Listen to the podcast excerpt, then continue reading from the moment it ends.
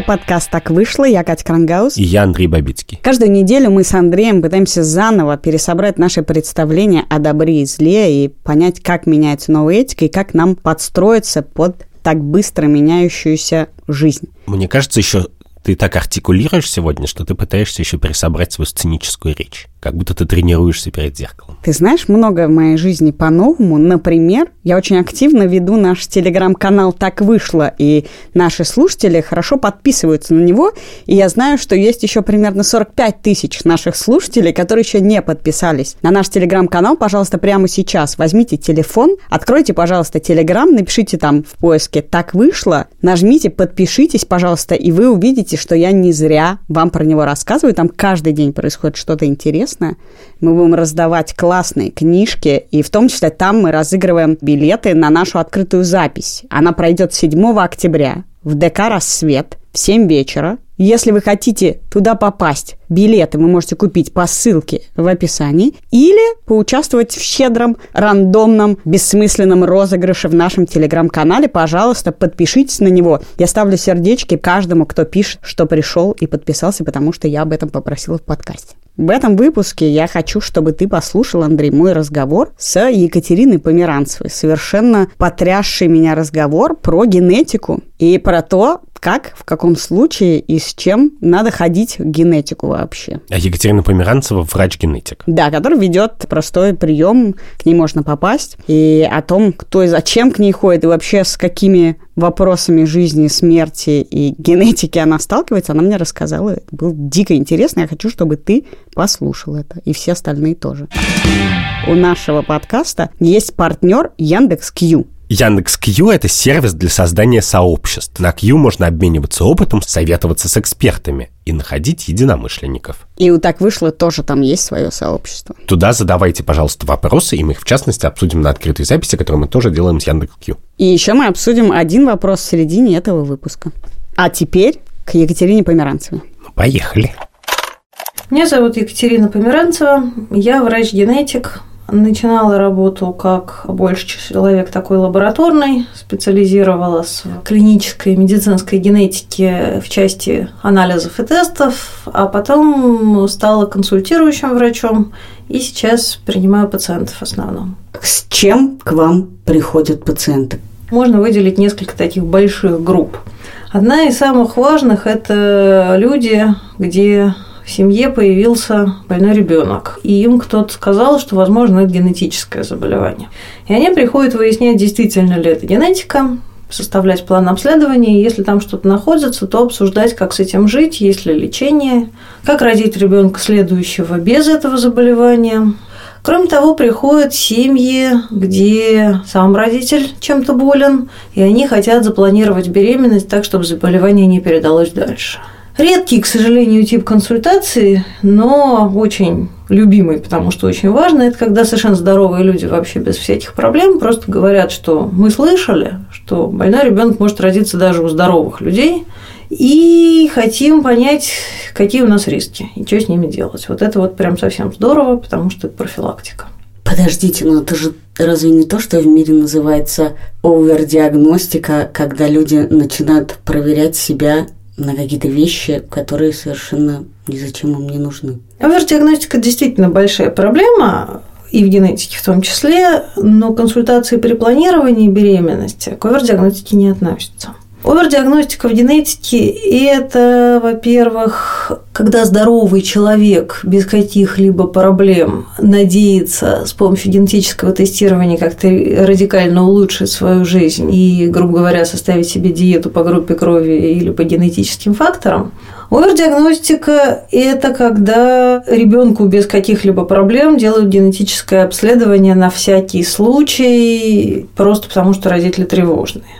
Но планирование беременности – это вполне легитимный повод прийти к врачу, потому что мы знаем, что большая часть детей с наследственными заболеваниями рождается в тех семьях, где все здоровы. Просто за счет того, что мама здоровый носитель, какой-то мутации, папа тоже здоровый носитель мутации в том же гене, а у ребенка эти две мутации встречаются, и ребенок из-за этого болеет. Эту ситуацию вполне можно предотвратить, ну или, по крайней мере, к ней можно подготовиться, если родители не против того, что ребенок родится больным и готовы им заниматься, готовы его лечить. Но, конечно, об этом лучше знать заранее, чтобы составить план, как быть после родов. А какой это набор болезней? Примерно 6 тысяч заболеваний генетических, муковисцидоз, спинальная мышечная атрофия, довольно много заболеваний обменных, при которых какой-нибудь фермент неправильно работает, мукополисахаридозы, всякие дефекты метаболических путей, которые связаны с перевариванием разной пищи, фенилкетонурия, которая вполне хорошо лечится, если про нее знать заранее или сразу после рождения. А если родители ребенка про это не знают, они его кормят обычной пищей, которая приводит к тяжелым нарушениям интеллекта, потому что такие дети не переваривают фенилаланин. Вероятность того, что у вас есть какая-то мутация, приводящая к наследственным заболеваниям в случае, если она скомбинируется с другой, близка к 100%. У нас у всех какая-то мутация где-то сидит. Как правило, когда мы обследуем семьи, мы обследуем либо на те генетические варианты, которые уже известны и описаны в литературе как вредные, либо те, которые обладают значимыми признаками того, что они будут вредными, даже если они прежде никому не встречались. Мы не выдаем в случае, если это планирование беременности, вариантов с неизвестной клинической значимостью, но даже и без них вот тех, которые патогенные, вероятно, патогенные, где-то в среднем 3-4 на человека получается. Всегда есть. Да. И на Чаще мужчин... всего они, конечно, не совпадают у мамы и у папы. Но иногда это бывает. Просто погляди, чего я понял сейчас. Нас и так-то говорили, что мы очень безответственные люди, когда мы детей заводили, очень. Я считаю, что ответственные люди, в принципе, не могут завести детей. Рано, по крайней мере, да. Но теперь мы стали еще на несколько процентов безответственней. Только что, понимаешь? Что к миру вещей, о которых ты должен был подумать, добавился еще большой мир вещей, о которых как бы ты раньше не должен был думать в 960 году, а теперь должен. И кажется, что прогресс должен работать не так. Что он должен работать так, чтобы мы меньше думали, а не больше. А на самом деле оказывается, что теперь, если ты не подумал, ты безответственный. Да, но видишь, за последние сколько-то лет появились какие-то маст генетические исследования, типа скрининга на синдром Дауна, еще два каких-то синдрома на 12 неделе. И вот прям после рождения. Но, видишь, нас-то пронесло почти. Я вот не знаю, там диабет этот, он может быть генетический, может быть нет. Но главное, что э, чуть позже Екатерина будет говорить, что вот если есть какие-то генетические болезни, которые потом появляются, то, мол, можно и пренебречь. Если у меня есть мутация, а у будущего отца нет, это не значит, что нет риска. Риск все равно есть. И риск действительно есть. А было несколько громких историй. Одна, в основном, самая такая, э, мне кажется, известная, с Анджелиной Джоли и наличием у нее гена BRCA1 BRCA2, который приводит к агрессивному раку груди и яичников. Да, у нее была найдена высокопатогенная мутация, которая с высокой вероятностью приводит к тому, что в течение жизни будет рак э, груди, яичников или чего-то еще. Там на самом деле другие тоже есть формы. И она сделала профилактическую операцию, удалила да. грудь, и не помню, удалила ли она яичники, кажется, тоже. Сначала грудь, спустя несколько лет яичники тоже. Гинекологи советуют всем женщинам, по крайней мере, еврейского происхождения, делать этот анализ, потому что, значит, э, вероятность выше, чем у других. И я плевала в пробирку, я знаю, что вы это не любите, и у меня был спор э, с приятелем такого рода. Я говорю, это здорово знать, какие у тебя есть потенциальные риски, потому что я не хожу к врачам в основном. А если мне сказать, что что-то там есть, то я, окей, хорошо, я буду проверять, что вы там мне сказали чаще. А он мне говорит, а я человек очень тревожный. Если мне сказать, что есть риски, я сойду с ума, буду проверять, значит, все на свете каждую минуту. Вы считаете, если мы не говорим о ребенке, надо ли просто человеку, вот он ходит к стоматологу раз в полгода, надо ли ему за жизнь прийти к генетику и сказать, давайте-ка мы посмотрим, какие у меня есть риски. Прийти к генетику и сделать тест – это совершенно разные решения. Довольно часто после того, как человек приходит к генетику, он как раз передумывает делать тест.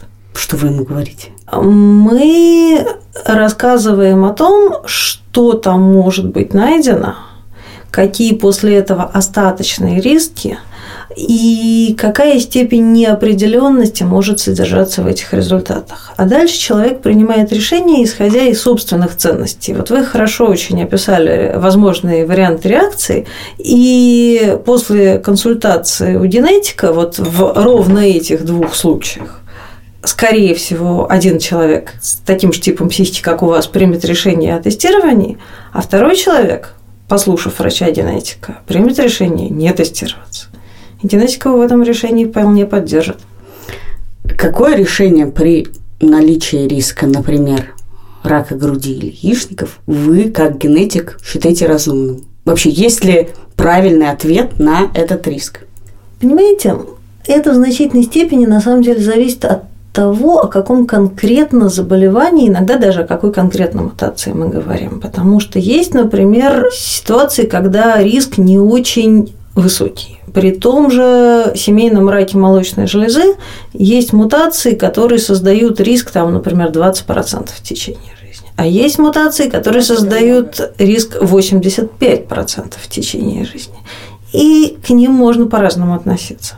Кроме того, если это мужчина, у него за неимением яичников и молочной железы, остается только риск, касающийся других органов, который несколько меньше – там все-таки яичники и молочная железа чаще страдают. Опять же, для мужчин, для женщин будет разное решение. Мы, как правило, на таком приеме собираем семейную историю. Это то, что очень важно для того, чтобы понять, какая вероятность того, что у конкретного человека есть генетический риск повышенный относительно общего популяционного. Потому что если, например, это семья, в которой онкологических заболеваний было раз-два и обчелся. Есть такие еще? Есть. Как ни странно, даже э, такие, где прям вот никого вспомнить не могут, они есть. Другая история, когда много было таких случаев. Опять же, случаи какие? Одно дело рак легких у человека, который всю жизнь курил. Другое дело тот же самый рак яичников. Рак шейки матки редко бывает наследственный рак груди чаще бывает наследственный. В каком возрасте он появился? Если мы говорим о том, что онкологическое заболевание случилось у бабушки в 70 лет, то это меньше вероятность наследственной истории, чем если у мамы пациента рак возник в 30 лет. В общем, там довольно много таких мелких вещей, которые имеет смысл учесть, и с учетом вот конкретно личной истории человека принять решение, стоит или не стоит проводить тестирование. То, что его не надо делать всем подряд, я совершенно уверена. У моего младшего сына обнаружили диабет и сказали, идите со старшим сыном, сдайте тест. При том, что ни у кого в семье, ни у меня, ни у отца его никогда не было диабета первого типа. И нам сказали, что, значит, есть вариант, что его запустил коронавирус, что это аутоиммунное заболевание, при этом оно может быть генетическое. И старший сын говорит, я хочу пойти сдать тест, мне интересно. А мне кажется, это полная ерунда, потому что если это генетическое заболевание, которое никогда ни у кого не проявлялось, то я не понимаю, что мне делать ему делать с информацией, что он является носителем этого гена. Ну, то есть ничего сделать нельзя. Мы не знаем, что его запустят, и подготовиться к этому тоже не можем. Что вы скажете по этому поводу? У меня что-то последнее время любимая прям поговорка про дьявол в деталях. Какой диабет? Потому что диабеты бывают разные. В том числе есть моди диабет. Это диабет, который связан с определенными мутациями в генах. У него есть своя характерная клиническая картина, можно заподозрить, что это он, и в этом случае тестирование имеет гораздо больший смысл, чем если это диабет первого или второго типа, при котором мы, как правило, никакого генетического прогноза дать не можем. Первого. Кроме того, я не очень понимаю, почему, если болен в семье один ребенок, начинать тестирование нужно с другого ребенка. Мы всегда предлагаем начинать обследование с того, кто непосредственно болеет в семье. Вот есть человек с болезнью, его и надо обследовать.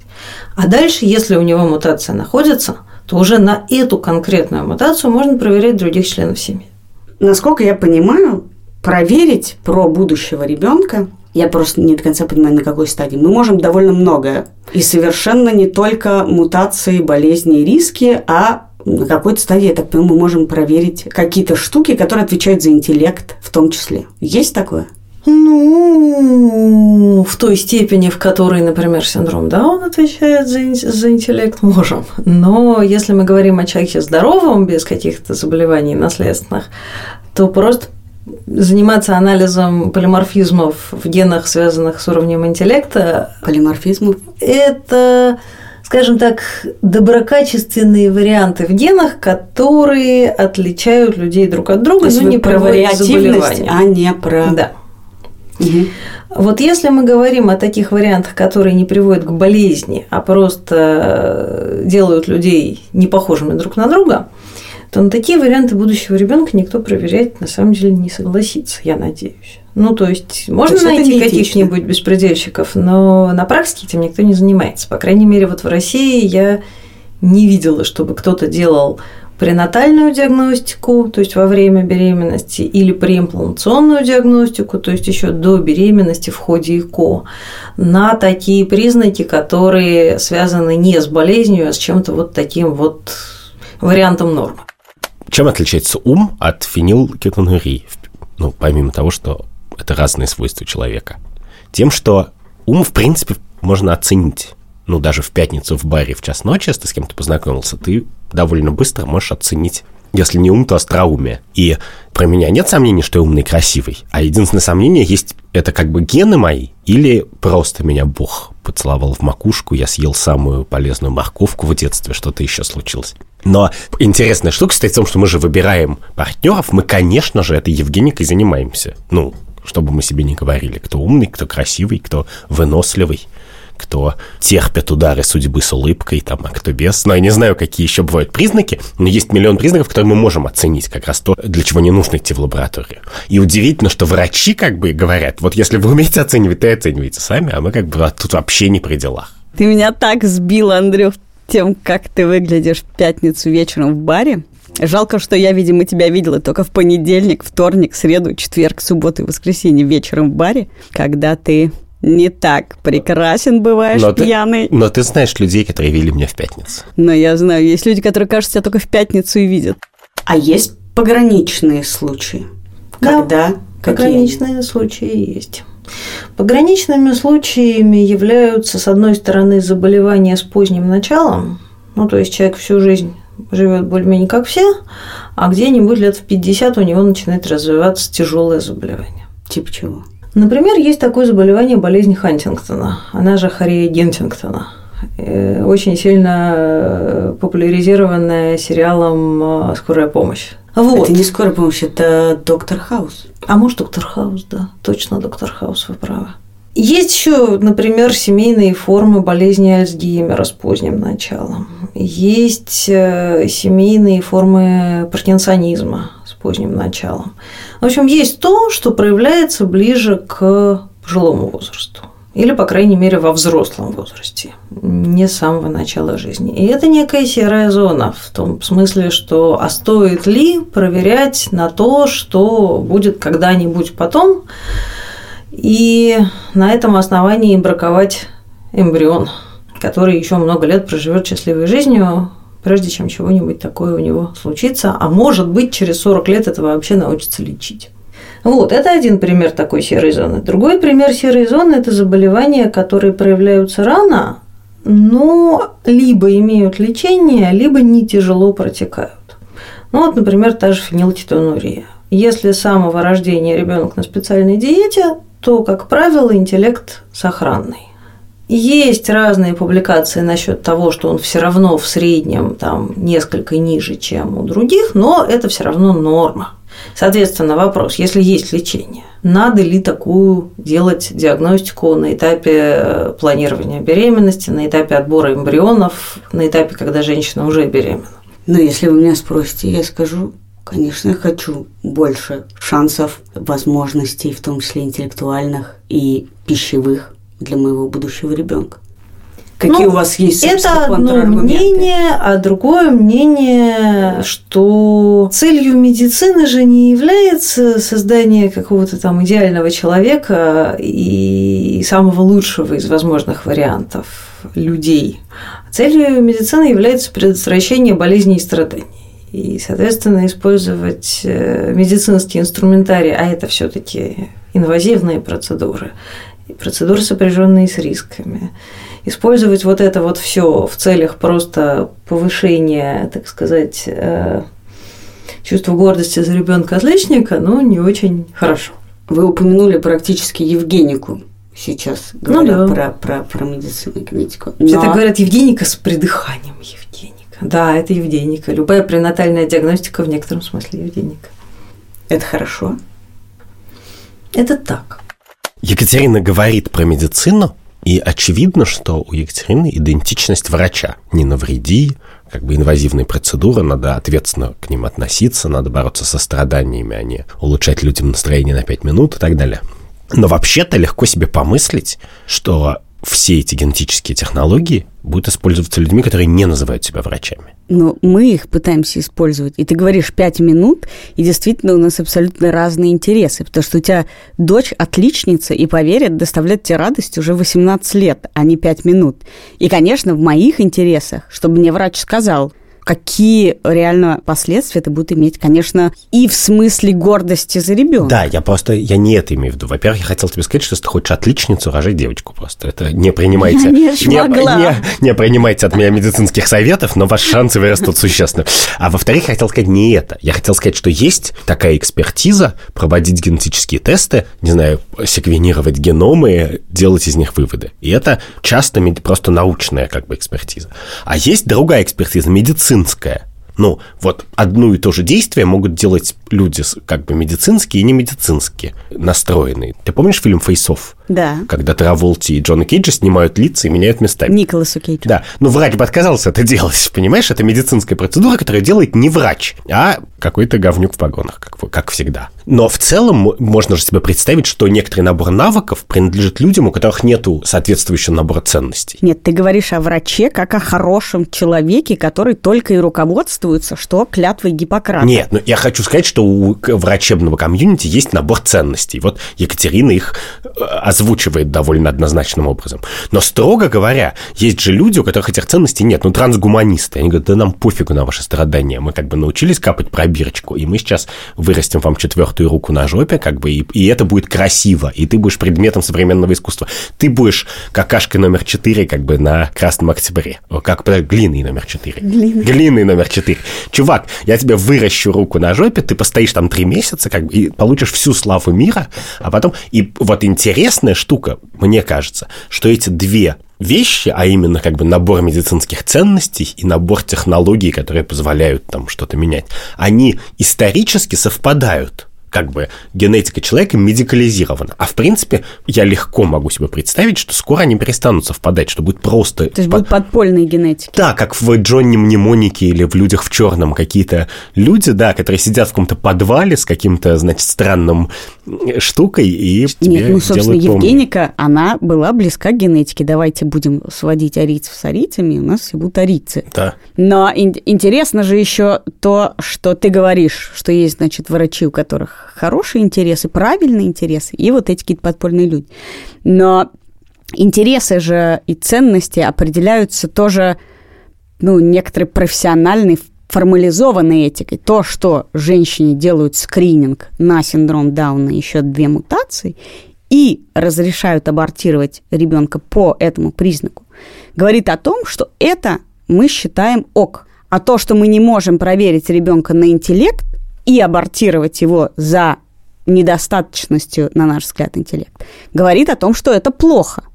И, собственно, это не душевно определяется, а определяется формальной возможностью это делать. Как только формальная возможность будет по каким-то э, мутациям это делать, значит, это будет названо «это хорошо, мы это считаем этичным». А хочешь мысленный эксперимент? Давай. Представь себе, что будет ген совместимости с родителями найдут.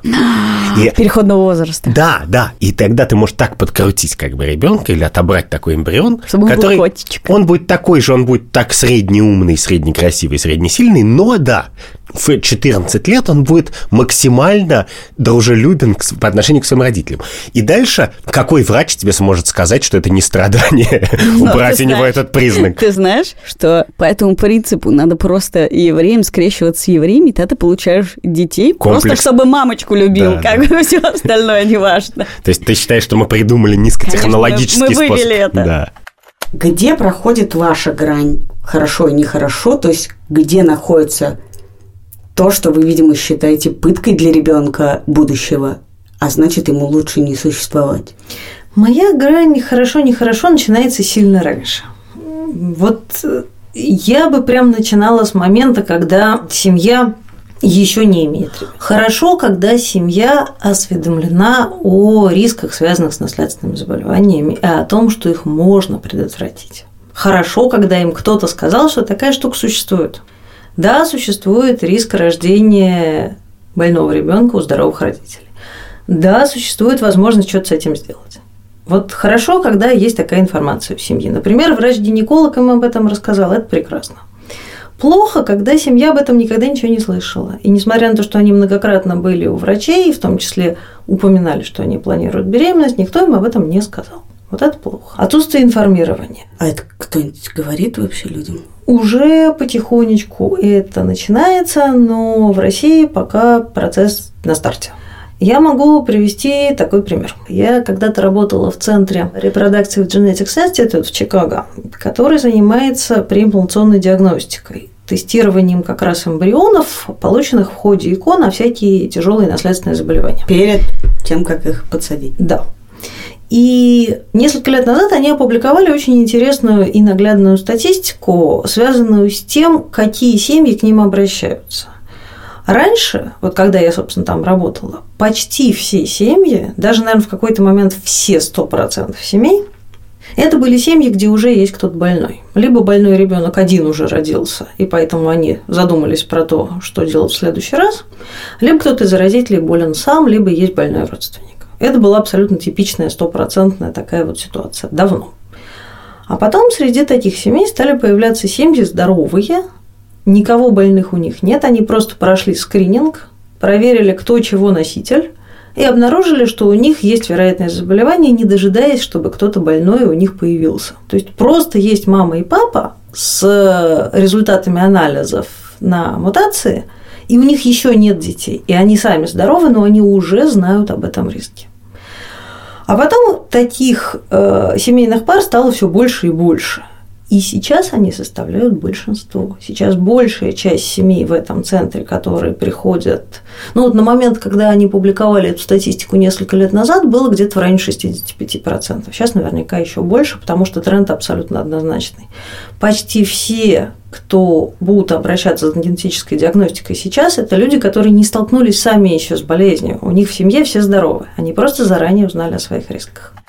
Надо сказать, что мне кажется, что это говорит о том еще, что процесс деторождения перестал иметь какую-то сакральность. Ну, что это как-то случилось, и что-то из этого вышло, ну, когда-то мы считали, Бог дал, так сказать, ребеночка, потом появилась идея планирования, а теперь это не просто планирование, а все больше конструирование, что это все больше поддается контролю, программированию и, ну, именно созданию с точки зрения родителей, что мы не просто планируем, мы еще идем ни с чего проверить так, чтобы никакой лишней случайности там какую возможно исключить, чтобы там не было. Мне-то как раз просто кажется, то есть я, ты абсолютно права, но я-то как раз думаю, что это замена религиозности, очевидно, что ты сначала веришь, что Бог тебе дал, и поскольку Бог дал, то плохого дать не может. А если дал, то... Дал зайку, даст зря. лужайку, да. да. А человеку, у которого нет такой внутренней веры в себя или в Бога или в кого-то, он хочет при помощи магических ритуалов прогресса это сделать. Он говорит, нет, так, нам нужно значит, есть авокадо и киви, значит, три месяца перед зачатием. Ну да, что безответственность это этого не сделать, не проконтролировать все, что можно проконтролировать. Да, и в этом, конечно, есть очень много веры. В то, что мы вот сейчас бу-бу-бу, при том, что... А потом бог такой, опа, и все равно тебе мутация там Да, просто для этого не нужен не бог, а студент-генетик как бы первого курса, который скажет, что вообще-то, чувак, как бы каждые 10 лет, которые ты откладываешь рождение ребенка, ты больше на него свалишь мутации гораздо, чем, значит, любой врач тебя спасет потом. То есть в каком-то смысле мы гораздо ответственнее с тобой подошли к деторождению. Да, потому что старые технологии, они по понятным Работают. Причинам. Ну, конечно, они работают. Если бы они не работали, мы бы вымерли как, как вид. Они работают именно, что для любой проблемы, для которой мы пытаемся придумать высокотехнологическое решение, люди придумали низкотехнологическое, рваные презервативы, вера в Бога, простите. А, коктейль Ягуар. Вот это вот, вот это, вот это все. Я отстраиваюсь от тебя. Я Что? ближе к людям более осознанным. В этом центре э, в основном делают процедуры, которые совмещены с ЭКО, потому что там семьи, которые выбрали э, такой путь. Но есть семьи, которые выбирают другой путь, они готовы э, беременеть сами, И они не аборт? хотят делать ЭКО, но они при этом морально готовы на аборт. Это финансовое решение с точки зрения и Забота это не о себе, не очень решение, аккуратно. наверное, в большинстве случаев, потому что там это все-таки чаще всего покрывается страховкой.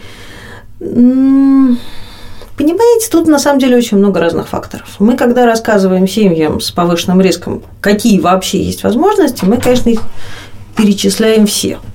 Мы же не настаиваем на каком-то варианте, мы рассказываем семье, а что вообще можно сделать. А можно сделать много что. Можно отказаться от деторождения. Некоторые семьи выбирают такой вариант. Им не настолько нужен ребенок, они, в принципе, готовы быть счастливыми по-другому, другими способами. Но дети – это счастье, но это не единственное счастье. И чем решать вот эту вот сложную задачку, они просто сосредоточатся на том, чтобы в жизни чего-то другое делать.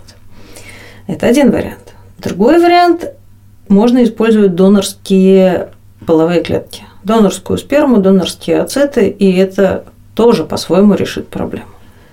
Мы не упоминаем об этом на консультации, но некоторые семьи решают, что их вариант – это смена партнера. Oh. Да. Мы не можем это как бы рекомендовать как э, там, способ, потому что это неэтично. Бросил Но он не поскольку тебе. люди это и сами понимают, кто-то принимает такое решение. То есть отбраковывают эмбрионы, а партнера. Да, такое бывает. Кстати, в некоторых традиционных обществах, проживающих на территории Российской Федерации, это вообще дефолтный вариант. То есть по умолчанию, если женщина родила больного ребенка, то мы берем другую жену. Это какие? Слушайте, я не хочу называть, э, обижать людей, потому что большая часть людей даже в таких обществах все равно э, таким вещами не занимается. Не Они при этом ходят в генетику? Да. А я знаю, что у, у религиозных евреев некоторых поскольку там часто встречаются мутации, поскольку они все время друг да. с другом скрещиваются, на, на стадии сватовства. Да, там происходит. прям есть планирование брака с учетом вот да. этих всех вещей. И раввины, насколько я знаю, этим занимаются. Слушай, а ты вот чисто теоретически был бы готов стать отцом ребенка, заведенного не от тебя, не, не потому что так вышло, а принять это решение самому, чтобы снизить риск э, того, что он будет нездоров? Ну, это очень сложный вопрос, потому что у меня такого опыта нет. И есть очень большая литература и кино про людей, которые по сумме обстоятельств воспитывают ребенка, для которых они не отец. И, как мы знаем из этой литературы, из этих книжек, из этих воспоминаний, некоторым это удается довольно легко сделать, а некоторым это никогда не удается. Да, и ты не хочешь кидать монетку, как бы говорить, я в какой категории окажусь. Не-не, но обычно ты сталкиваешься с чужими детьми, они уже существуют ты не принимаешь этого решения. Ну, ты принимаешь решение, что будешь их воспитывать, потому что ты любишь их мать, но ты не принимаешь решение, что ты заведешь именно такого ребенка. В любом случае, мне кажется, что чем раньше это решение, тем оно в некотором смысле проще. Потому что младенчика проще полюбить? Ну, мне кажется, что да. Я всегда говорю, что мы любим как бы себя во всем. Но вот что мы вложили в ребенка, то мы в ребенке и любим. Чем больше вложили, тем больше его любим. И просто чем раньше ты это начал, наверное, тем это проще, конечно.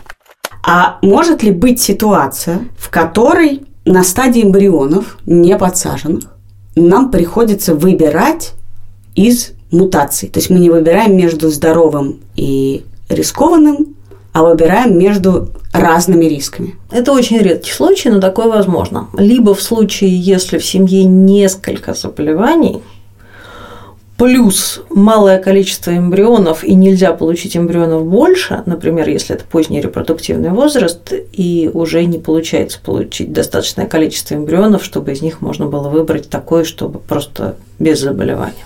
Либо в случае, если оба родителя являются больными, и у них есть набор мутаций, у каждого свой. Ну, например, тугоухость. Мама не слышит, папа не слышит. У них на двоих четыре мутации. Две мамины, две папины. Получить в этой семье ребенка совсем без мутаций мы не можем. Мы можем только выбрать какую-то из комбинаций мутаций, которая дает более легкую форму тугоухости, более позднюю. Например, там постлингвальную, когда ребенок успевает научиться говорить до того, как теряет слух. И это лучший прогноз. А есть, как мне кажется, классическая дилемма, можно ли хотеть человеку глухому, считаем ли мы, что это ок, родить ребенка глухого. Наоборот, выбрать специально. Наоборот.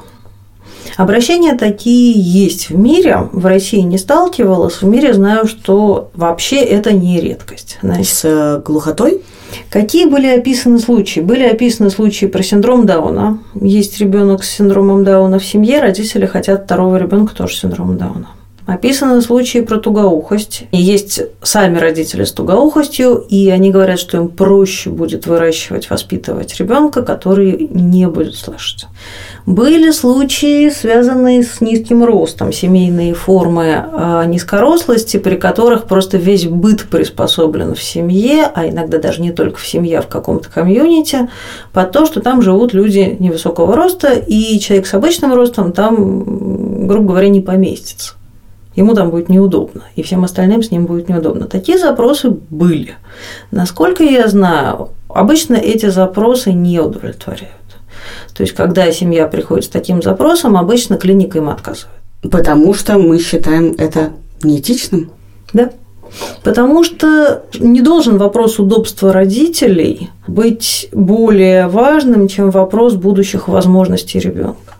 Но интересно про удобство родителей – как будто бы детей заводят не для себя. Ну, кроме каких-то случаев, когда это происходит да, совсем да. случайно, и ты не успеваешь отрефлексировать, то когда ты хочешь ребенка, то, ё-моё, ты его хочешь, ну, может быть, не для удобства, но для комфорта психологического. Нет, мне кажется просто, что это еще вещь, которую невозможно разделить. Что ребенок, который, я показываю кавычки микрофону, как бы удобен родителям, это ребенок, которого будет больше брать с собой, я не знаю, любить, водить в гости и так далее. И это совершенно интегральная часть взаимно счастливой жизни. Собственно, здоровый ребенок, прости господи, удобней нездорового. Да, да, вопрос-то на самом деле не в том, удобнее или неудобнее, а в том, что такое здоровый и нездоровый. Потому что вот те примеры, которые Екатерина приводит, описаны в великой книжке, которую я всем всегда рекомендую, «Far from the Tree». Э, такого чувака по имени Эндрю Соломон, который... А, ее перевели как «Далеко от яблоньки»? Не знаю, или «Апельсинки от осинки», не знаю, но это очень-очень великий и хороший журналист, который поговорил с комьюнити людей, с карликовостью, с глухотой, разными комьюнити, с миллионом людей, изучил все юридические случаи, генетические и так далее, и описал, как они живут. И важно, когда Екатерина говорит «больной», это что значит? Потому что больной – это может быть какое-то эссенциалистское высказывание, ну, как бы больной – это объективная вещь. Но для миллиона людей болезнь – это социальное явление. Ты больной не потому, что в тебе что-то так или не так, а потому что общество на тебя так смотрит, инфраструктура вокруг тебя ограничивает и так далее. И если для фенилкетонурии, ну, как бы, в смысле, ты, ты вот не ешь фенилаланин и живешь отлично. И в этом смысле, поэтому, на самом деле, что как бы говорит тебе генетик в некотором смысле, это не болезнь. Ну, в смысле, если это ты немножечко как бы это просто галочка в шопинг листе как бы ты вот эту еду как бы мы не покупаем, а покупаем ту. Кстати, интересно про еду. Я не, не знаю, что такое фенилаланин. Это аминокислота такая. Не помогло мне в смысле еды, но интересно, как мы, например, болезнь, она называется целиакия, да, непереносимость глютена – из какого-то редкого явления, которое есть ну, у какого-то количества людей, это довольно редкая хрень, превратили в пользу. Что мы как бы присвоили болезнь и сделали из нее моду. А в смысле у тебя, ты, мы это потому, что ты относишь себя? Нет, я как раз очень против, но то, что во всех супермаркетах появились безглютеновое все, и огромное количество людей, никогда в жизни не проверявших себя на целиакию, стали не есть глютен, это интересное явление, когда мы болезнь сделали нормой. Просто это не в силах генетиков. Сделать болезнь нормой должны мы все. И когда комьюнити, в частности, э, плохо или слышащих или не слышащих людей, э, говорит, как бы отлично, мы живем отличную счастливую жизнь. И хотим такую же для и, ребенка. Да, и, и, и мы не хотим ребенку ничего, что нам бы не приносило счастье. То они очевидным образом говорят, ты в этот момент не можешь сказать, что это болезнь. При этом мы понимаем, что есть такие вещи, которые, если ты хочешь своему ребенку, то никто тебе не поверит. Ненадолго прервемся, потому что сейчас мы обсудим вопрос от партнера. Партнер этого и нескольких следующих эпизодов Яндекс.Кью, сервис для создания сообществ. Когда-то основой Яндекс.Кью были вопросы и ответы, а теперь Кью помогает людям обмениваться опытом, советоваться с экспертами, находить единомышленников. И в том числе там есть страница «Так вышло», где мы делимся своими мыслями, вы можете обмениваться своими мыслями друг с другом, с нами. Если вы вместе. считаете, что мы с Катей ваши единомышленники, вы можете найти нас. Или задать вопрос, который мы обсудим на открытой записи 7 октября в ДК «Рассвет», билеты по ссылке в описании. Или мы будем отвечать на них э, в наших выпусках. И сегодняшний вопрос, на котором мы с Андреем ответим, такой. Важна ли лично для вас принадлежность к какой-то общности или сообществу? И если да, то в чем для вас состоит их ценность в первую очередь? Это прям про наши личные чувства вопрос. Да. Потому что вообще-то я, конечно, считаю, что покажите мне человека, который считает, что он не принадлежит никакому сообществу, и это ему не важно, и пусть он первый бросит в меня камень. Мне кажется, что ответ на этот вопрос, конечно, да. Просто есть огромное количество этажей сообществ, которым ты принадлежишь. Есть там, не знаю, ну, у вас там в биологии, ты знаешь, царство, типа вот это, класс. Класс, да. Короче, мы люди. Мы, безусловно, для нас важно, что мы принадлежим к этому сообществу, а про то, как ребенок принадлежал к сообществу волков, тоже написана книжка. Да, но я хочу еще заметить, что если вы считаете, что вам не важно, что вы принадлежите к сообществу людей, то подождите, пока марсиане нас атакуют, и вы сразу поймете, что нет, что вам это важно. Дальше есть гендерные сообщества, и люди про это много спорят. Я вот недавно говорила тебе, Андрей, про гендерную идентичность. В детстве нашем мы не задумывались про гендерную идентичность. Ты мальчик, я девочка, что-то задуматься. А теперь, когда появилась такая штука, как небинарность, я стал задумываться. Иногда я делаю это утром. И однажды утром я проснулась и подумала, вот как я сейчас могу себя идентифицировать? Я не могу себя идентифицировать как женщину с утра вообще. Я не чувствую гендера с утра. И это интересно. Потому что не то, чтобы я чувствую себя другим гендером. Я гендер чувствую, когда я рожаю, когда у меня менструация, когда я занимаюсь пенетративным сексом. В остальное время я очень плохо чувствую свой гендер. Но, безусловно, тема гендера очень важна, и люди про это много думают, к какому гендеру они принадлежат. Национальность. Как ты думаешь, Андрей? Для меня важна Для тебя важна, да. Да, а было так не всегда. В какой-то момент, уже во взрослом возрасте, она почему-то стала для меня важна. И я думаю, что ну, про это довольно много книжек тоже написано, про то, как люди возвращаются к своим корням почему-то в какой-то момент. У меня есть много каких-то идентичностей, которые мне важны, но, конечно же, важно знать, что это социальный конструкт, и я это говорю в хорошем смысле слова. Не в смысле, что они не настоящие, но в смысле, они настоящие настолько, насколько они нам важны. А в том смысле, что мы их творцы в большой степени.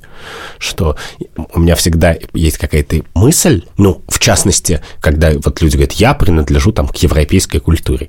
Я, конечно, принадлежу к европейской культуре, но на самом деле, помимо этого, что я принадлежу к европейской культуре, у меня есть мои собственные культурные герои, которые не похожи на культурных героев других людей, и которые мой багажик маленький. Они такие какие-то ученые, анархисты и так далее. Если их сложно описать, это уже не идентичность, но, например, если я вижу в какой-нибудь книжке или в какой-нибудь ситуации, что там есть анархист, человек, который просто не любит правительство и, значит, э, любит свободу, то я всегда с ним идентифицируюсь. А я, кстати, обнаружила, что я в любом фильме идентифицирую себя с тем, кто несчастненький. Неважно, кто этот герой. Я не уверен, что это лучшая, самая полезная идентичность. Не полезная. Нет, но еще есть много. На самом деле, вот ты атеист, Да, но это для меня не важно. но ты на самом деле человек христианской культуры. Конечно. А я, например, человек христианской культуры и еврейской национальной идентичности. То есть у тебя могут быть очень, ну, смешанные идентичности. Конечно, и главное, что... Сообщество, к Да, которым ты принадлежишь. Но, но главное, что и это интересно, потому что некоторые люди не видят этой разницы, а мне она важна, что я, с одной стороны, очевидно продукт христианской культуры, а с другой стороны, не то, что я топлю за христиан. Ты человек христианской культуры, но ты не принадлежишь к церковному сообществу. Есть женщина как идентичность, я женщина, у меня женский образ, есть феминность, есть феминизм, есть кучу очень связанных с одной и той же темой, неважно, гендерной, религиозной, национальной, да, понятно, что в еврейской национальности тоже есть очень много сообществ, к которым ты себя причисляешь или нет. И теперь попробуй ответить, почему, собственно, нам так важно это? Что это дает? Ну, мне кажется, что это нам важно, потому что вот такая человеческая природа, что если ты не чувствуешь, что ты часть какого-то коллектива, социума или даже виртуальной идентичности, тебе просто фиговее жить гораздо. Одиноко. Да, и это одиночество, на самом деле, самое мощное, что я на эту тему читал. Есть книжка такого писателя и публициста американского Тана Хизи Коутса, который черный, и у него есть книжка, как бы письмо сыну про идентичность и поиск корней. И он там рассказывает, что вот ты сидишь на уроке истории, тебе бесконечно рассказывают про людей, которые белые, которые на тебя не похожи, а потом однажды тебе рассказывают про какую-то, я не знаю, африканскую императрицу, которая там управляла какой-то частью территории Африки. И от того, что она на тебя похожа, ты ну, как бы можешь зацепиться за эту историю, и ты начинаешь бесконечно думать, ее рисовать, представлять себе, как ты, значит, участвуешь в этих войнах, и как-то, ну, не то, что это, наверное, хорошо участвовать в войнах, но неважно. Но это штука, о которой я не мог задуматься, потому что история полна людей на меня похожих, и как бы и приятных, и неприятных, любых. Пожалуйста, читай, не хочу. И поставить себя в ситуацию человека, которому реально сложно в исторической книжке найти человека, который не просто на него был бы похож, а который бы ему в ответ на приветствие не сказал «вали отсюда». Мерзкий гад. И это довольно мощное оказалось переживание даже для меня, хотя, казалось бы, меня это не должно было удивлять, потому что я много чего читал. Всем мне кажется еще очевидным, что человек, как не мечтает избавиться от всего наносного, да, вот люди идут на психотерапию, чтобы избавиться от вот этих всех конструктов, которые не твои. Это тебе досталось от прапрадедушки, вот у вас там всех, не знаю, А у вас так?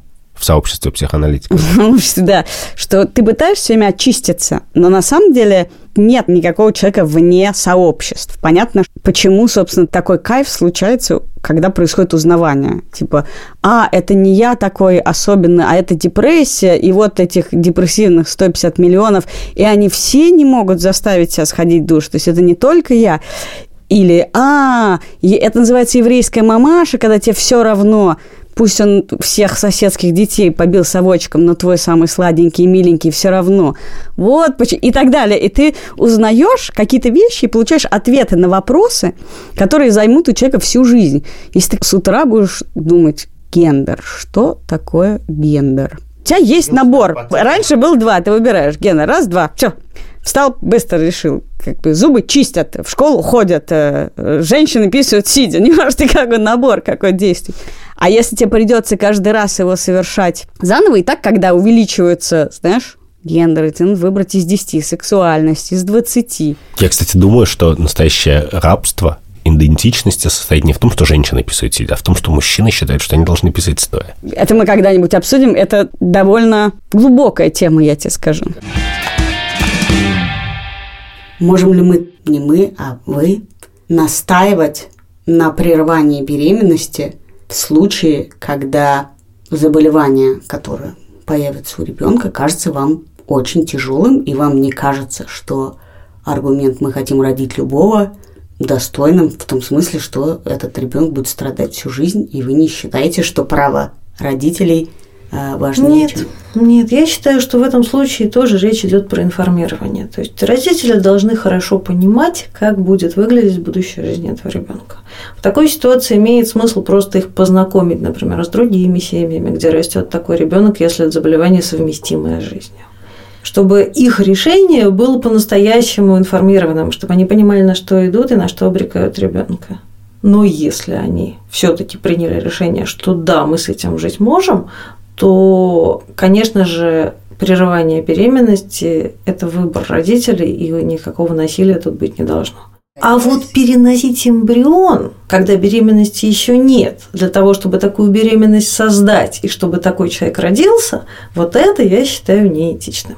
Потому что здесь проходит грань между тем, что жизнь уже есть и жизни еще нет. Когда мы говорим о преимплантационной диагностике, о скрининге эмбрионов, мы выбираем между несколькими эмбрионами. И мы знаем, что они все не родятся заведомо. Все эти 10 эмбрионов – это не будет 10 человек. Из них будет кто-то рожденным человеком, а кто-то так и останется эмбрионом, который протестировали и признали, что это не лучший кандидат на подсадку.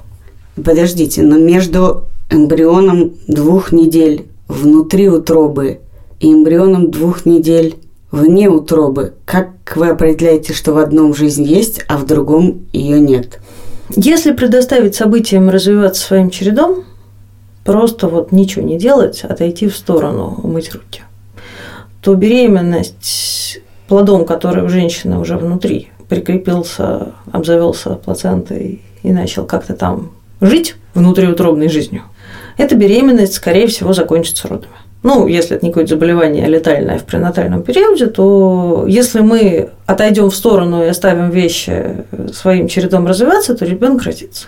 Если эмбрион, который находится в чашке Петри в лаборатории и состоит примерно из сотни клеток, оставить развиваться как есть, отойти в сторону, он доживет до примерно седьмых суток и остановится в развитии. Это интересный взгляд вообще на спор про аборты. То есть фактически Екатерина говорит, что Божья искорка, как бы, она в матке. Когда мы спорим о клонировании, э, когда религиозные люди выступают против клонирования или эко, то мы говорим, что действительно в этой чашечке Божьей искорки еще нету, но как только мы ее пересадим, то вот как бы туда в матку поступает Божья искорка и появляется душа. Нет, ну подожди, люди, которые всерьез считают, что в эмбрионе есть Божья искорка, они считают, что и в этом есть, и они против ЭКО.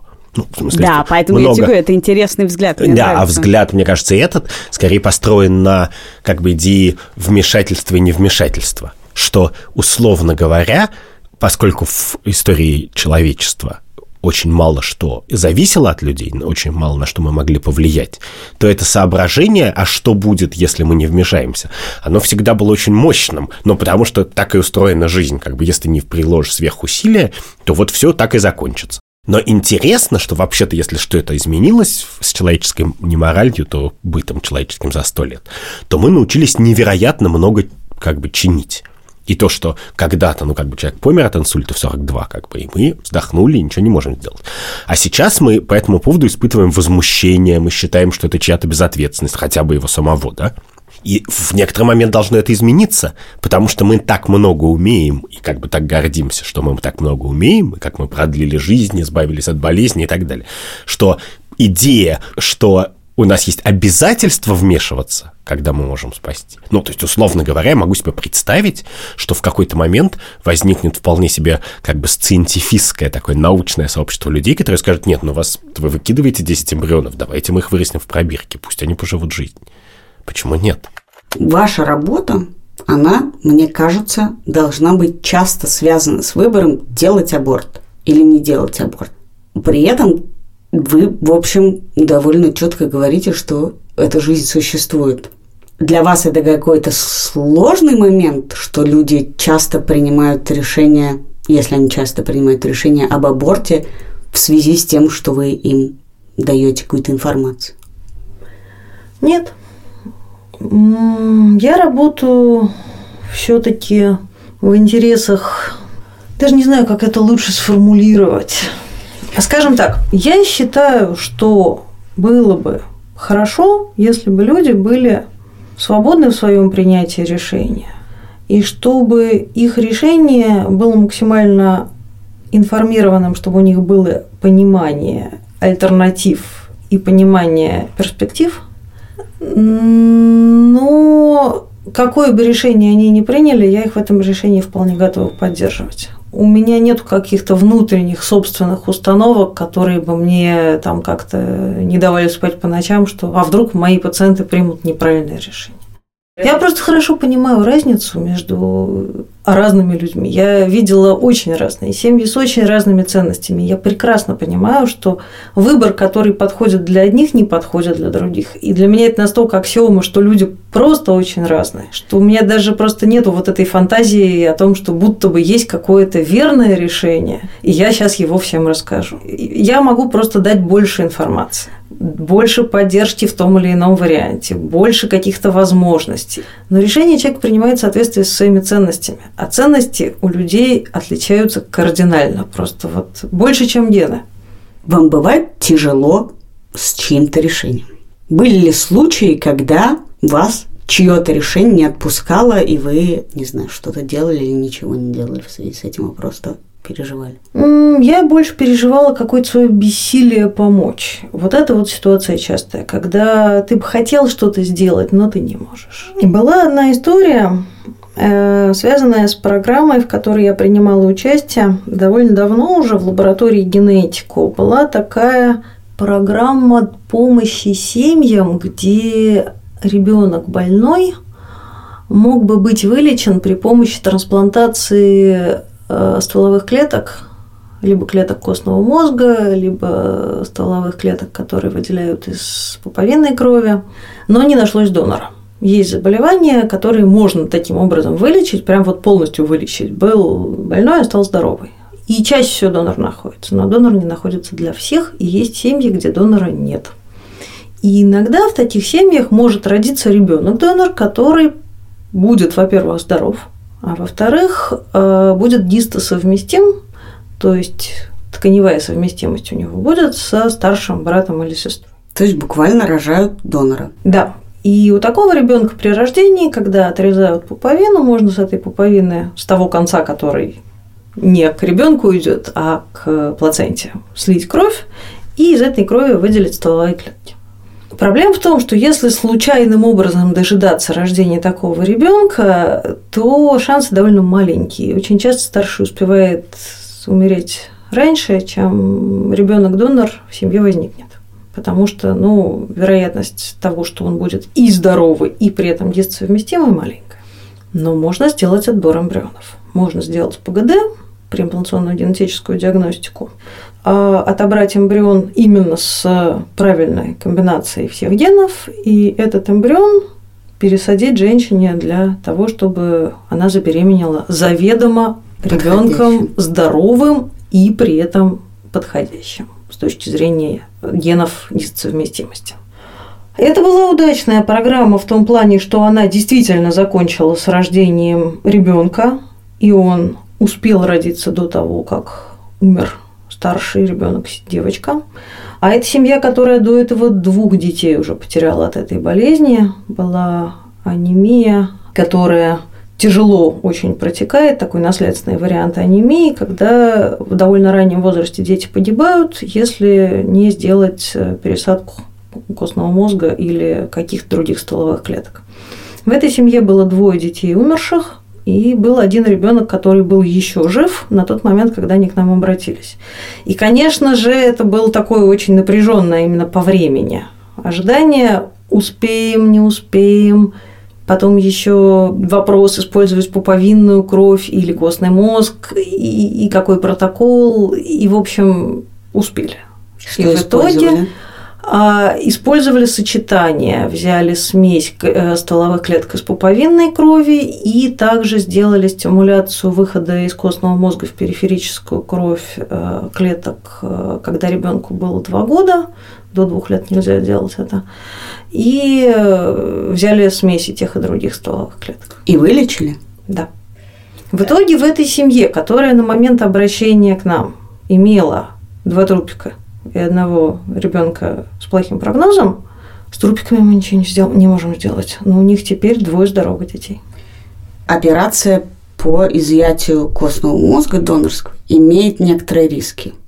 Ну, там на самом деле есть два варианта этой процедуры. Есть вариант, когда берут непосредственно костный мозг при помощи пункции, не то чтобы там были какие-то большие риски, скорее он просто неприятный и нужен наркоз, поэтому ну, есть риск, связанный с любым наркозом.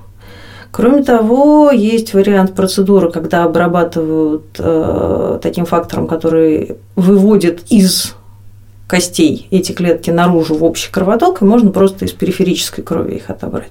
Тоже есть какие-то свои риски, но они невысокие. То, о чем я спрашиваю, что получается как? На свет появляется человек для того, чтобы мы произвели над ним некоторую инвазивную процедуру, ради другого человека. Это, с одной стороны, то, как вы описываете, был один больной, стал два здоровых. Но, опять же, если я думаю о том, вот вы говорите, генетики отказывают, да, э, чтобы в семье тугоухих, меня произвели специально тугоухим. Если мне сказать, что ты появилась третьим ребенком в семье, ладно, случайно уже мы можем привыкнуть к тому, что угу. специально, чтобы надо мной произвести хоть с каким-то, но все-таки риском инвазивную процедуру, вообще ради другого человека. Пусть он будет мне братом и сестрой. У меня возникнут не очень приятные чувства. Вполне возможно. Возможно, вам даже понадобится какая-то помощь психолога, возможно, у вас будет этап принятия этой информации нелегкий. Такое возможно. Но мы в этом случае считаем, что этим можно пренебречь в отличие Мы от тугоухости. в этом случае смотрим на то, как это было на практике. Ведь эти случаи изучаются очень тщательно, и в том числе психологами. Когда первая такая была процедура сделана, то с родившегося э, такого вот savior sibling, такой ребенок-спаситель. Психологи не слезали лет 20, э, обследовали всячески, пытались понять, насколько сильно он душевно страдает и все такое прочее, но не нашли признаков каких-то больших страданий. Ребенок вырос, сейчас он уже взрослый и говорит, что да, нормально, мне ок. Он, понятно, что один такой сверхобследованный. Всех остальных, конечно, тоже обследовали психологи, потому что ну, всем интересно посмотреть, как люди реагируют на такую необычную историю своего рождения. Но каких-то случаев обнаружения, что это была прям для кого-то драма, на сегодняшний момент среди обследованных не было. Я смотрел на Netflix сериал, который называется «Штисель» про религиозных евреев. И там в какой-то момент один еврей, равин, попадает в больницу, у него какая-то проблема с почкой, и жена э, донирует ему почку. И второй равин, который услышал об этом, начинает всем рассказывать, что у него проблема с почкой, и ищет себе сейвер друга – к жене приходит, говорит, мне такая, почка, поедем завтра сдавать анализы. Она говорит, а я зачем? Он говорит, ну вдруг ты подойдешь. А он говорит, ну, самое как-то. И дальше он ходит к братьям, к сестрам, к папе, и все как-то так не стремятся ему помочь. И он расстраивается. Да, но как-то быстро Катя переобулась с позиции родители же рожают детей для себя на позицию... Для себя, но не для того парня. вот, вот, вот. Но, конечно, мне кажется, что это блестящая иллюстрация как бы неразрешимости всех этих проблем. Потому что очевидным образом мысленный эксперимент. Представь себе, что родители зовут ребенка, а потом с целью три раза подряд забыть о его дне рождения.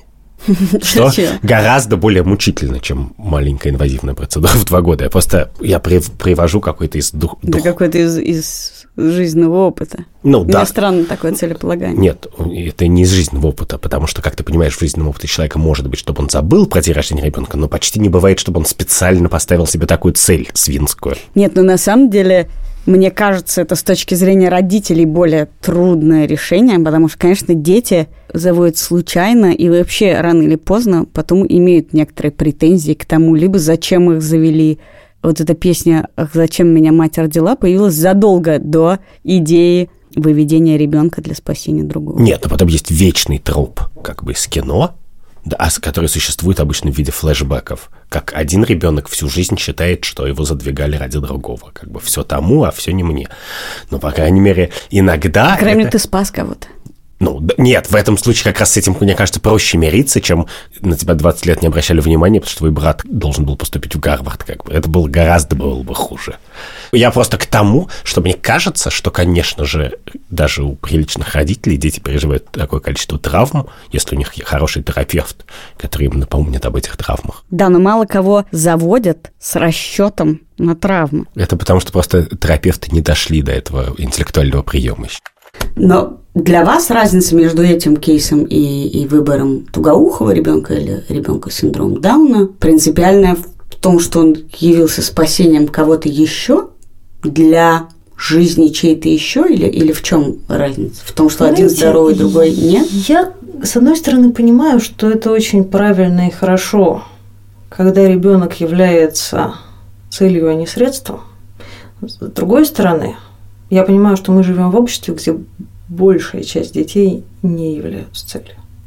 Ребенок это всегда очень как бы сложный такой компаунд родительских ожиданий, каких-то там реализаций социальных норм, каких-то амбиций, там, планов укрепить семью, иногда вообще удержать мужа.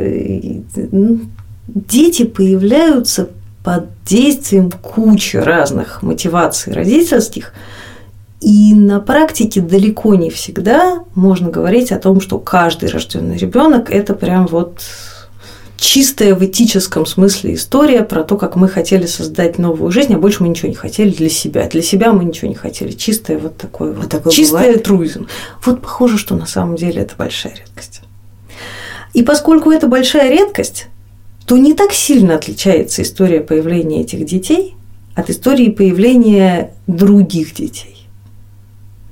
Она сильно отличается от нашего идеалистического представления о том, как должны рождаться дети. Но от того, как они на самом деле рождаются, эта история не сильно отличается. Многие дети и многие из нас были не целью, а средством для чего-то. Помимо одной счастливой семьи, где мы помогли и появилось двое здоровых детей, было еще несколько семей, которым мы не успели или не смогли помочь. Была одна семья, где родители не выдержали всего этого стресса и просто развелись. Ну и, соответственно, следующего ребенка они уже планировали в каких-то других своих отношениях, а в этом случае вероятность дисовместимости уже прям совсем падает. Даже нет смысла чего-то пытаться искать. И это один случай, когда мы не успели, пока мы там что-то делали, как-то там разрабатывали диагностическую систему, семья не выдержала и сломалась. Другие случаи, когда мы не успели в том плане, что мы все сделали, эмбрионы получили, но старший ребенок просто не дожил. И вот про семьи, которым мы не успели или не смогли помочь, хотя теоретически это было возможно, вот про них мы всегда, конечно, думаем с большой печалью. Это не, не то, чтобы этический был выбор, это скорее просто большая грусть по поводу ограниченности наших возможностей. И вот ограниченность наших возможностей – это то, что действительно давит. Я вообще не представляю, как работали генетики предыдущего поколения, когда не было всех этих возможностей генетической диагностики, не было возможности помочь семье родить здорового ребенка. Не было возможности лечить больного ребенка, который уже есть. То есть все, что они могли, они могли констатировать, что да, это болезнь генетическая, да, риск высокий, и нет, мы ничего не можем сделать. Это была тяжелейшая врачебная специальность в прошлом. Сейчас уже не настолько. Но те, кто пережил те времена и не сломался, это прям монстры. Я как раз уверен, что ну, представь себе генетиков настолько прошлого, что не существовало генетики, что им это было гораздо проще. Потому что они, может быть, жили грустную профессиональную жизнь, но у них не было этических проблем. Ну, у них не было комплекса Бога, как бы, с одной стороны, а с другой... Комплекса дьявола. Я просто вижу, что все будет плохо. Да, да, да. У них не было ощущения ложного, потому что оно всегда ложное, что все в твоих руках. Потому что все зависит не от тебя, оно зависит от родителей, от поставщиков, от лаборантов, от сложного взаимодействия. И как раз, мне кажется, гораздо сложнее жить в ситуации, когда ты знаешь, что при некотором сверхусилии ты можешь кого-то спасти, а он не спасается, чем если ты знаешь, что не можешь. Недавно произошла э, чудовищная история э, в Бердске, где мама и ее тяжело больной взрослый ребенок, она его убила и себя убила. Есть, я так понимаю, возможно, он был взрослый очень, ей было уже трудно, и вообще это важная часть страха и, и беды, там, например, одиноких матерей с тяжелобольными э, детьми, их страх, что они умрут, и некому будет заботиться. И вот это убийство, или как в этом случае это называется? Двойной суицид. Двойной суицид. Это какая-то частая штука, и вот у меня вопрос про то, что вы думаете вообще про эту историю, что мы как общество должны по этому поводу думать. И вторая часть вопроса, что я так понимаю, что есть какие-то способы затормаживать развитие больного ребенка, чтобы, например, он там, не знаю, пос... ну, как бы не, не, там не было других рисков, когда ребенок взрослый и агрессивный, не знаю, что, что-то с ним еще происходит, с чем невозможно матери одной справиться. История про двойной суицид очень громкая получилась, много людей про нее узнали, в том числе благодаря замечательной публикации, по-моему, «Медуза» ее сделала – про то, как с этой семьей а, много людей были знакомы, знали про их ситуацию, и у них потом, вот когда вся эта беда случилась, взяли интервью, и они рассказывали. А, как мама просила помочь им. Да. Да. Хорошо, что она стала известна. Плохо, что на самом деле таких историй неизвестных ужасно много, и в родительском сообществе где семьи особые с детьми больными, эта тема прям постоянно обсуждается. Регулярно. И большая часть семей, где растет ребенок с нормальным ожидаемым э, сроком жизни, но при этом тяжелый, полностью зависящий от родителей, рассматривают такой вариант, как двойной суицид в тот или иной момент времени, и многие просто ждут. Чего? что рано или поздно они это сделают. Ну, то есть, вот я знаю людей, которые, да, говорят, что, ну, вот там, сейчас пока я его могу носить, пока мы справляемся, пока я еще в форме, мы живем. Если я в какой-то момент пойму, что мне осталось недолго, или я в какой-то момент пойму, что я его уже не поднимаю и не могу о нем заботиться, то да, мы сделаем это. Лучше это, чем психоневрологический интернат. Тут, мне кажется, некоторые слушатели могут не понять, о чем речь, а речь идет о том, что некоторые заболевания либо проявляются в подростковом возрасте во время, например, пубертата, либо очевидным образом люди с этими заболеваниями, за ними гораздо сложнее ухаживать, когда они становятся взрослыми и большими. Потому что они тяжелые, например. Да, и поэтому в медицинских журналах обсуждается идея, можно ли искусственно откладывать им пубертат и искусственно оставлять их детьми в физиологическом смысле как можно дольше, чтобы за ними было проще ухаживать и чтобы симптомы болезни не проявлялись как можно дольше. Такие люди есть, их гораздо больше, чем кажется.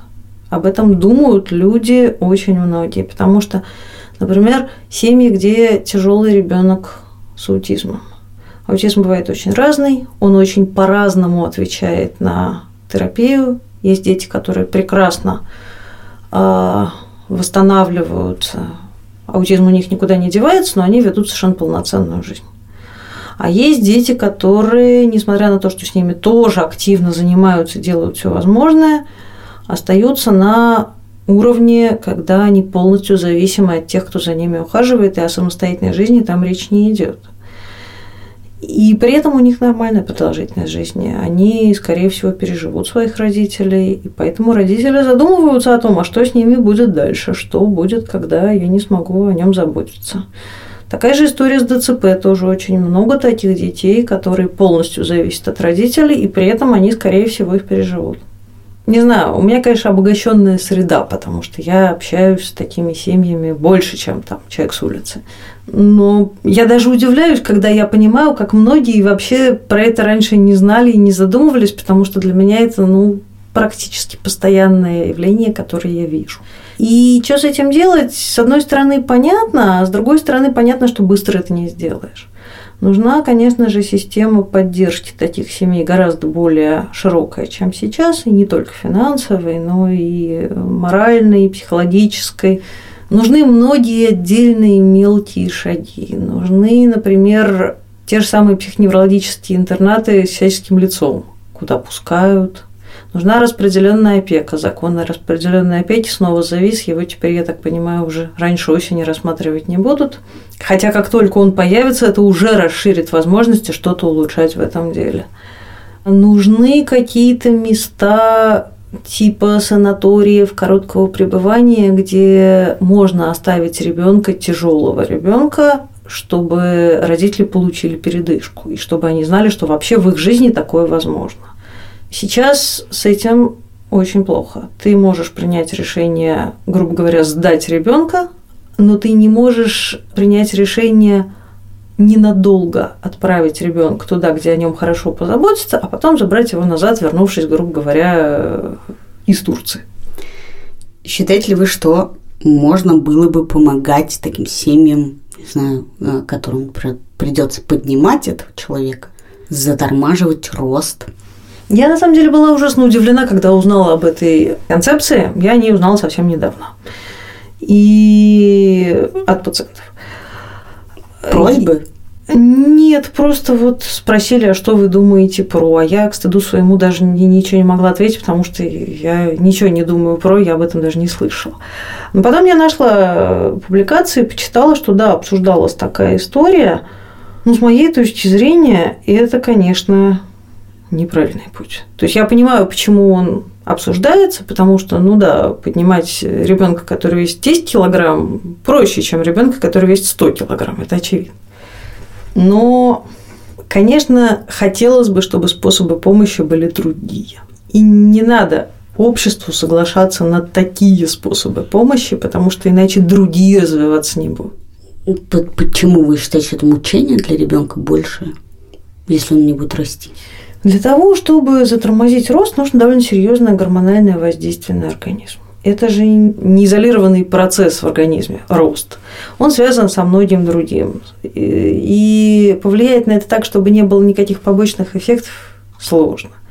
Кроме того, мне кажется, и это очень сложно на самом деле объяснить рационально, что-то фундаментально неправильно с тем, чтобы делать человека еще более далеким от обычной жизни, чем он уже есть по каким-то природным причинам.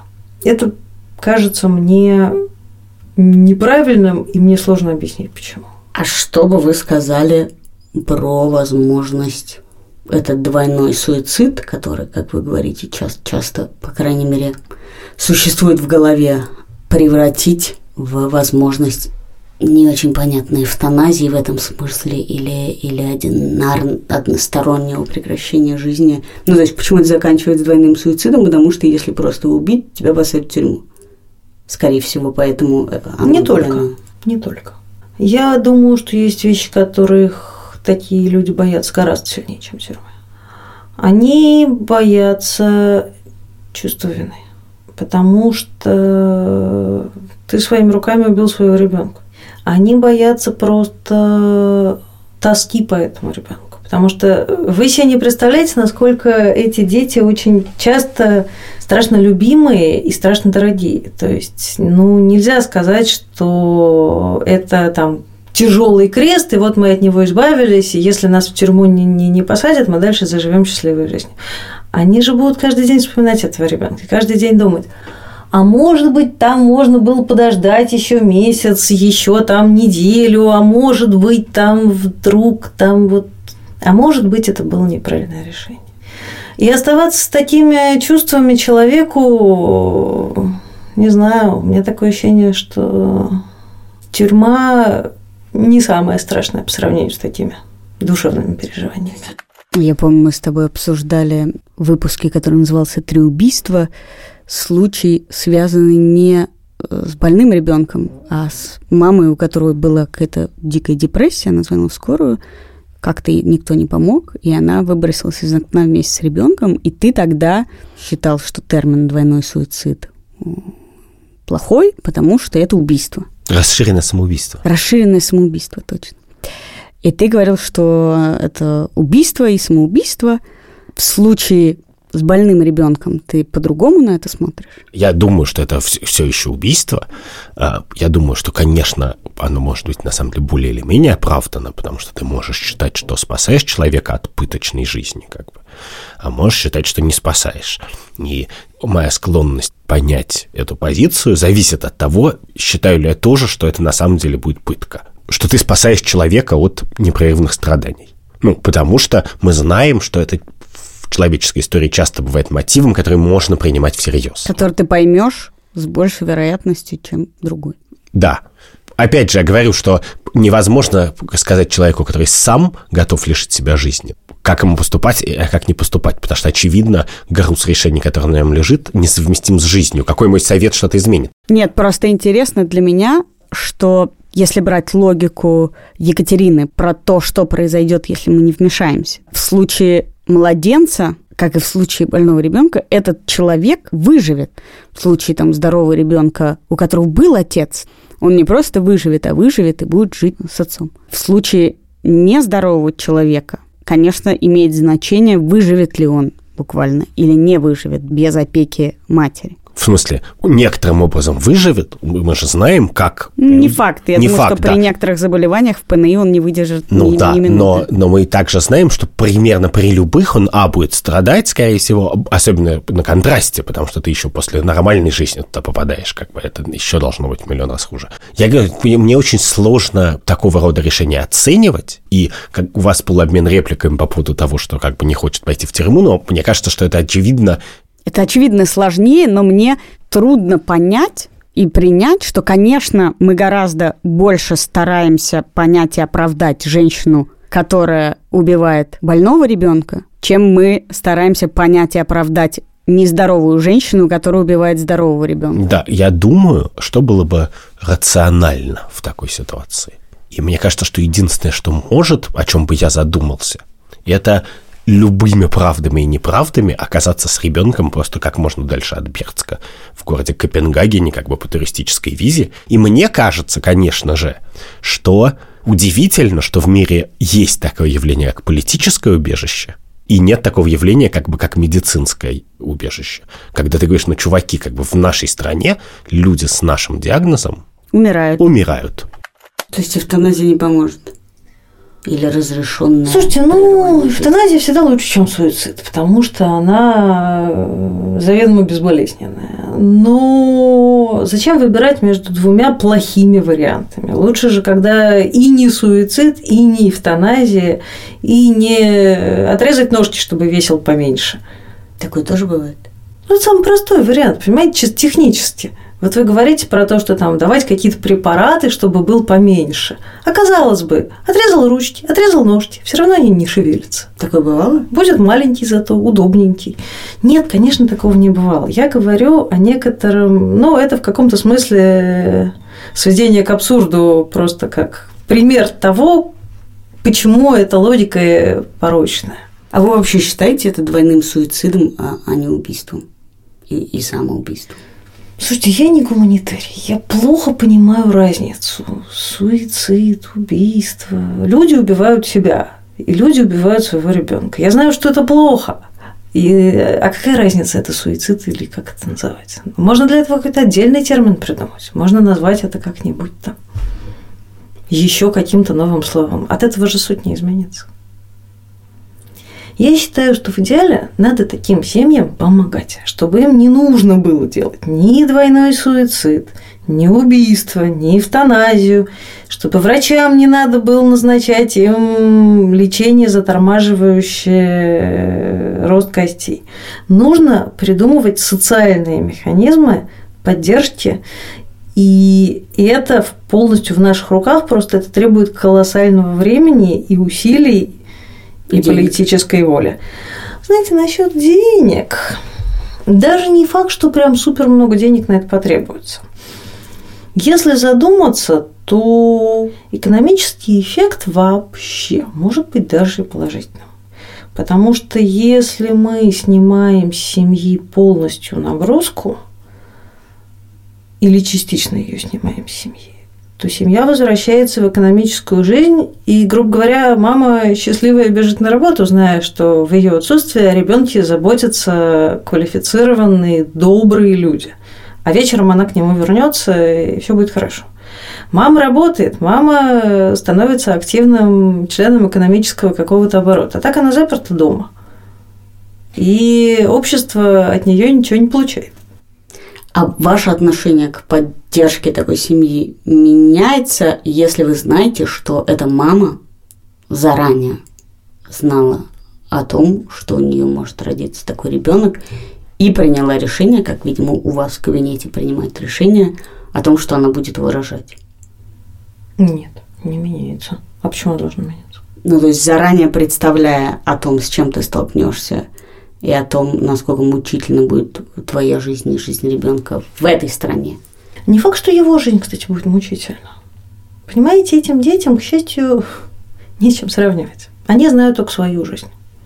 И в этой жизни они иногда бывают вполне счастливы. Не все тяжелые неизлечимые заболевания связаны с болью и страданием. Некоторые связаны просто с ограничением твоих возможностей. Но быть счастливым человек все равно при этом может. Вообще есть бесконечное число способов быть счастливым. Можно быть счастливым, будучи человеком с тяжелым заболеванием. Можно быть счастливым, будучи родителем тяжелого ребенка.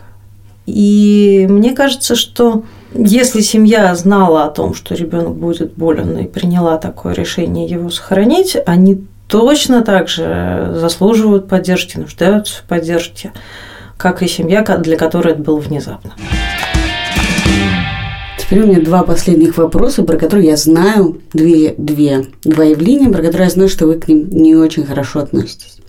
Первая история про э, китайского биофизика Хэ Дзянкуэ, который э, утверждает, что в 2018 году с помощью воздействия на ген, э, на ген эмбриона э, помог родиться двум близняшкам устойчивым к ВИЧ. То угу. есть они не могут заразиться ВИЧ. Да, знаю такую историю. Что вам в ней кажется нехорошим? Ну, тем не менее, из тюрьмы, я считаю, его надо выпустить. Хотя он, конечно, осел. И в лабораторию его больше пускать не надо. Поясните. Почему выпустить из тюрьмы? Потому что я считаю, что тюрьма не исправляет людей, а если лишить его лаборатории, то большого вреда он уже никому не причинит. А почему вообще осел? А почему он осел? Потому что надо сначала знаете, думать, как, а потом делать. Как в любимом старом фильме «Тренируйтесь на кошках». Ну, хорошо, Надо сначала любую новую технологию отработать до безопасного уровня, безопасного и эффективного, а потом применять ее на людях. Если бы до того, как делать что-то на людях, сделали необходимое количество экспериментов на животных и показали, что эта технология А эффективна и Б безопасна, то да, можно было бы пытаться применять ее на людях. Но пока это этого не сделано, куда к людям лезть, пока э, не умучили достаточное количество животных. Пускай дальше но занимаются исследовательской деятельностью. Но при этом существуют экспериментальные какие-то э, способы лечения, которые являются, ну, то есть если я, например, болею, и я знаю, что есть какой-то шанс, э, что есть какое-то лечение, пусть оно еще не использовано на кошках, но у меня нет другого выбора, либо умру, либо на мне проведут эксперимент. Ну, этим-то детям не грозила смерть? Этим нет. Понимаете, если бы он делал это все в таком сеттинге, где действительно речь идет о том, что кто-то неизлечимо болен, и он пробует что-то совсем новенькое, недостаточно исследованное, но у человека, который умирает, и это его единственный шанс, ну, к нему было бы совсем другое отношение.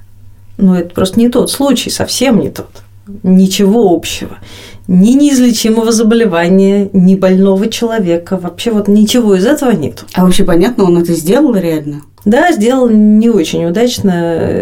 И девочки остались одной из копий варианта гена, который совместим с заражением ВИЧ. И, в общем, но вреда он не нанес?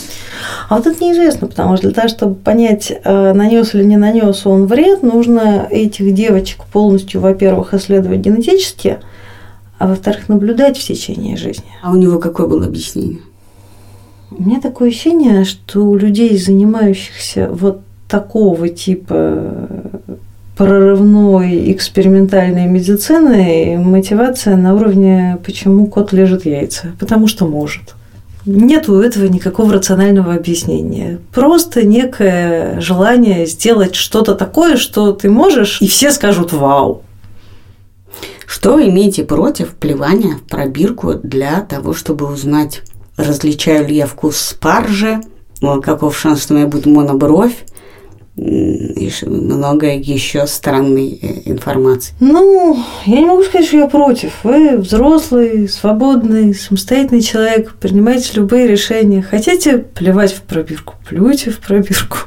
Я скорее против того, чтобы это путалось в общественном сознании с медицинской генетикой. Когда, например, была такая компания 23andMe в самом начале. Да, я туда и плевала. А, они выдавали риски по наследственным заболеваниям у потомства.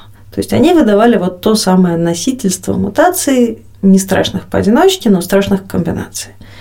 Я вообще была двумя руками за. Да, они заворачивали это в красивую обертку из брокколи, потому что так было понятнее и так было проще продать продукт. Ну и отлично. Благодаря этому все равно какое-то количество людей узнали о своих наследственных рисках.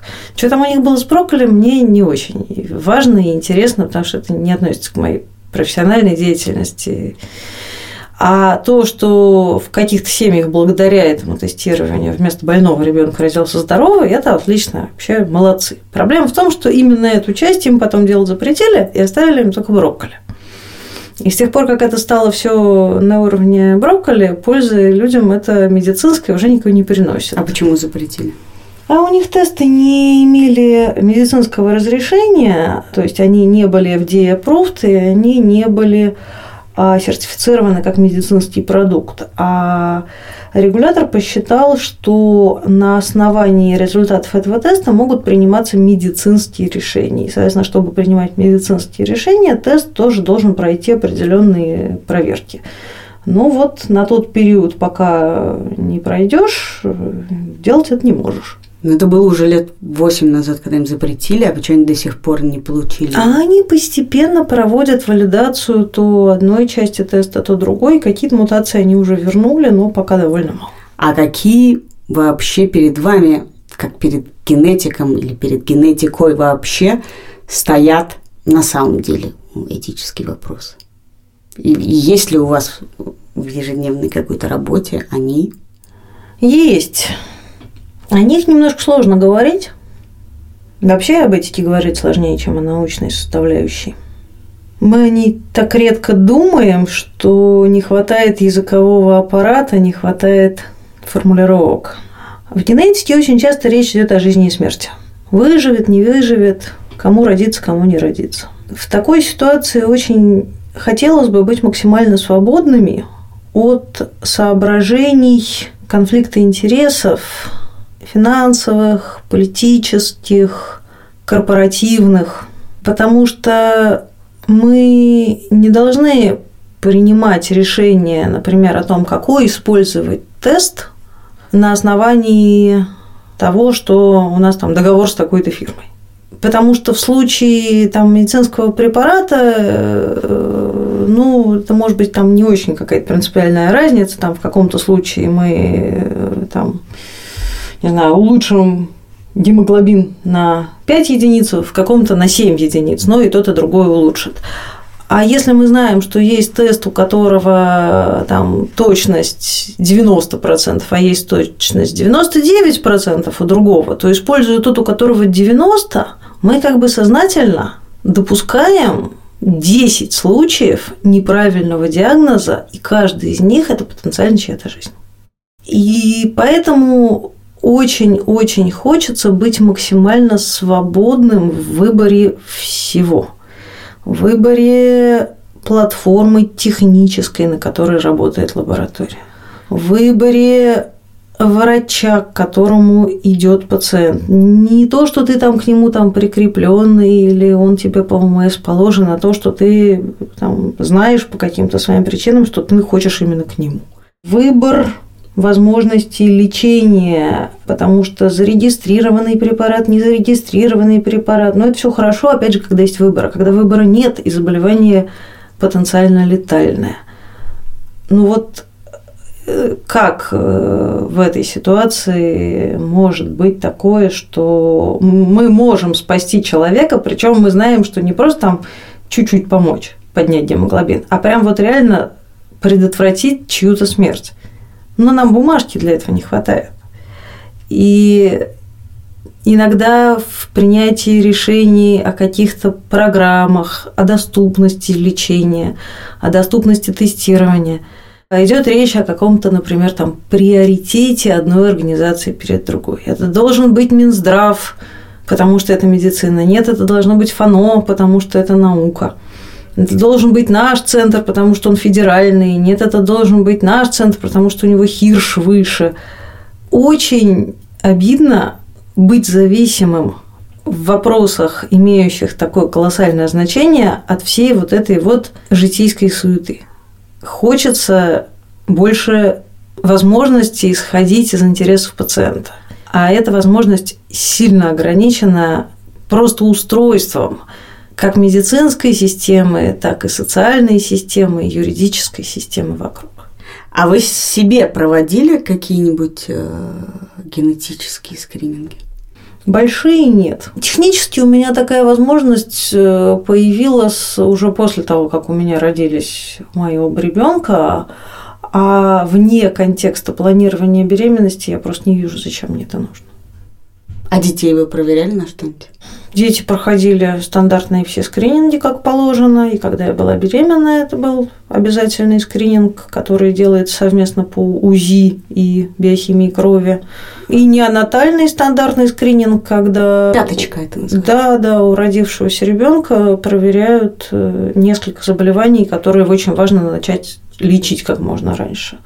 Вот. Каких-то таких вот широких э, тестов на все подряд э, здоровому ребенку я не вижу смысла делать. Тестов на какие-нибудь там предрасположенности к чему-нибудь я точно делать не буду, потому что я лучше сварю им брокколи и посмотрю, что они с ней делают. Спаржа, спаржа. И спаржу. Слушайте, что нормальный ребенок сделает с брокколи и спаржей? Ну... Спасибо большое вам. Хочу я сказать, послушав этот разговор, крутой очень, что главная проблема у нас, конечно, с тем, чтобы представить себе другого человека, с тем, чтобы представить себе, может ли человек с таким-то набором признаков быть счастливым. Это даже проскакивает в разговоре. Мне кажется, сложно еще заранее из-за того, что у тебя как бы якобы есть какая-то возможность что-то сделать, что ты должен представлять про несуществующего человека – сделает ли это его несчастным, и, соответственно, заводя его, рожая его, ты обрекаешь его уже сразу на какие-то страдания и ничего не можешь с этим сделать. Я к тому, что в некотором смысле я начал с того, что сказал, что, в принципе, генетикой могли бы заниматься не врачи, а кто-нибудь еще, что в этом есть какая-то как это сказать, интеллектуальная скромность, которая мне симпатична, и которая стоит в том, что поскольку про большинство вещей мы не можем помыслить и не знаем, влияют ли они на счастье, но, скорее всего, нет – то всерьез беспокоиться надо только о том, что с нашей точки зрения абсолютно должно на нее повлиять. И даже тут, судя по разговору вашему с Екатериной, там были места, где она говорила, да нет, люди могут быть счастливы, имея в виду, что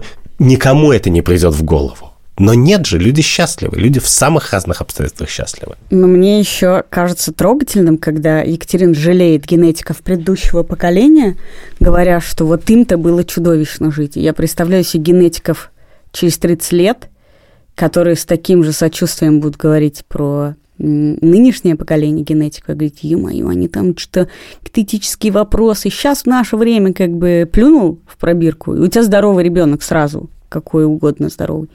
А вот эти бедные, значит, что-то там выращивали, что-то выбирали, что-то там... Богатыри не мы. Да, да. Это был подкаст «Так вышло». Я Катя Крангаус. Я Андрей Бабицкий. А вы можете подписываться на нас всюду, где можно нас слушать, и на YouTube тоже. Вы можете подписываться на наш Patreon и в Apple подкастах на либо-либо плюс и слушать наши подкасты без рекламы, а также на наш телеграм-канал, где мы проводим всякие опросы и советуемся с участниками нашего канала подписчиками о том, о чем нам поговорить и кто вообще что думает. Этот выпуск мы сделали в студии либо-либо с редактором Андреем Борзенко, продюсером Кириллом Сычевым и звукорежиссером Ильдаром Фатаховым. Пока. Пока.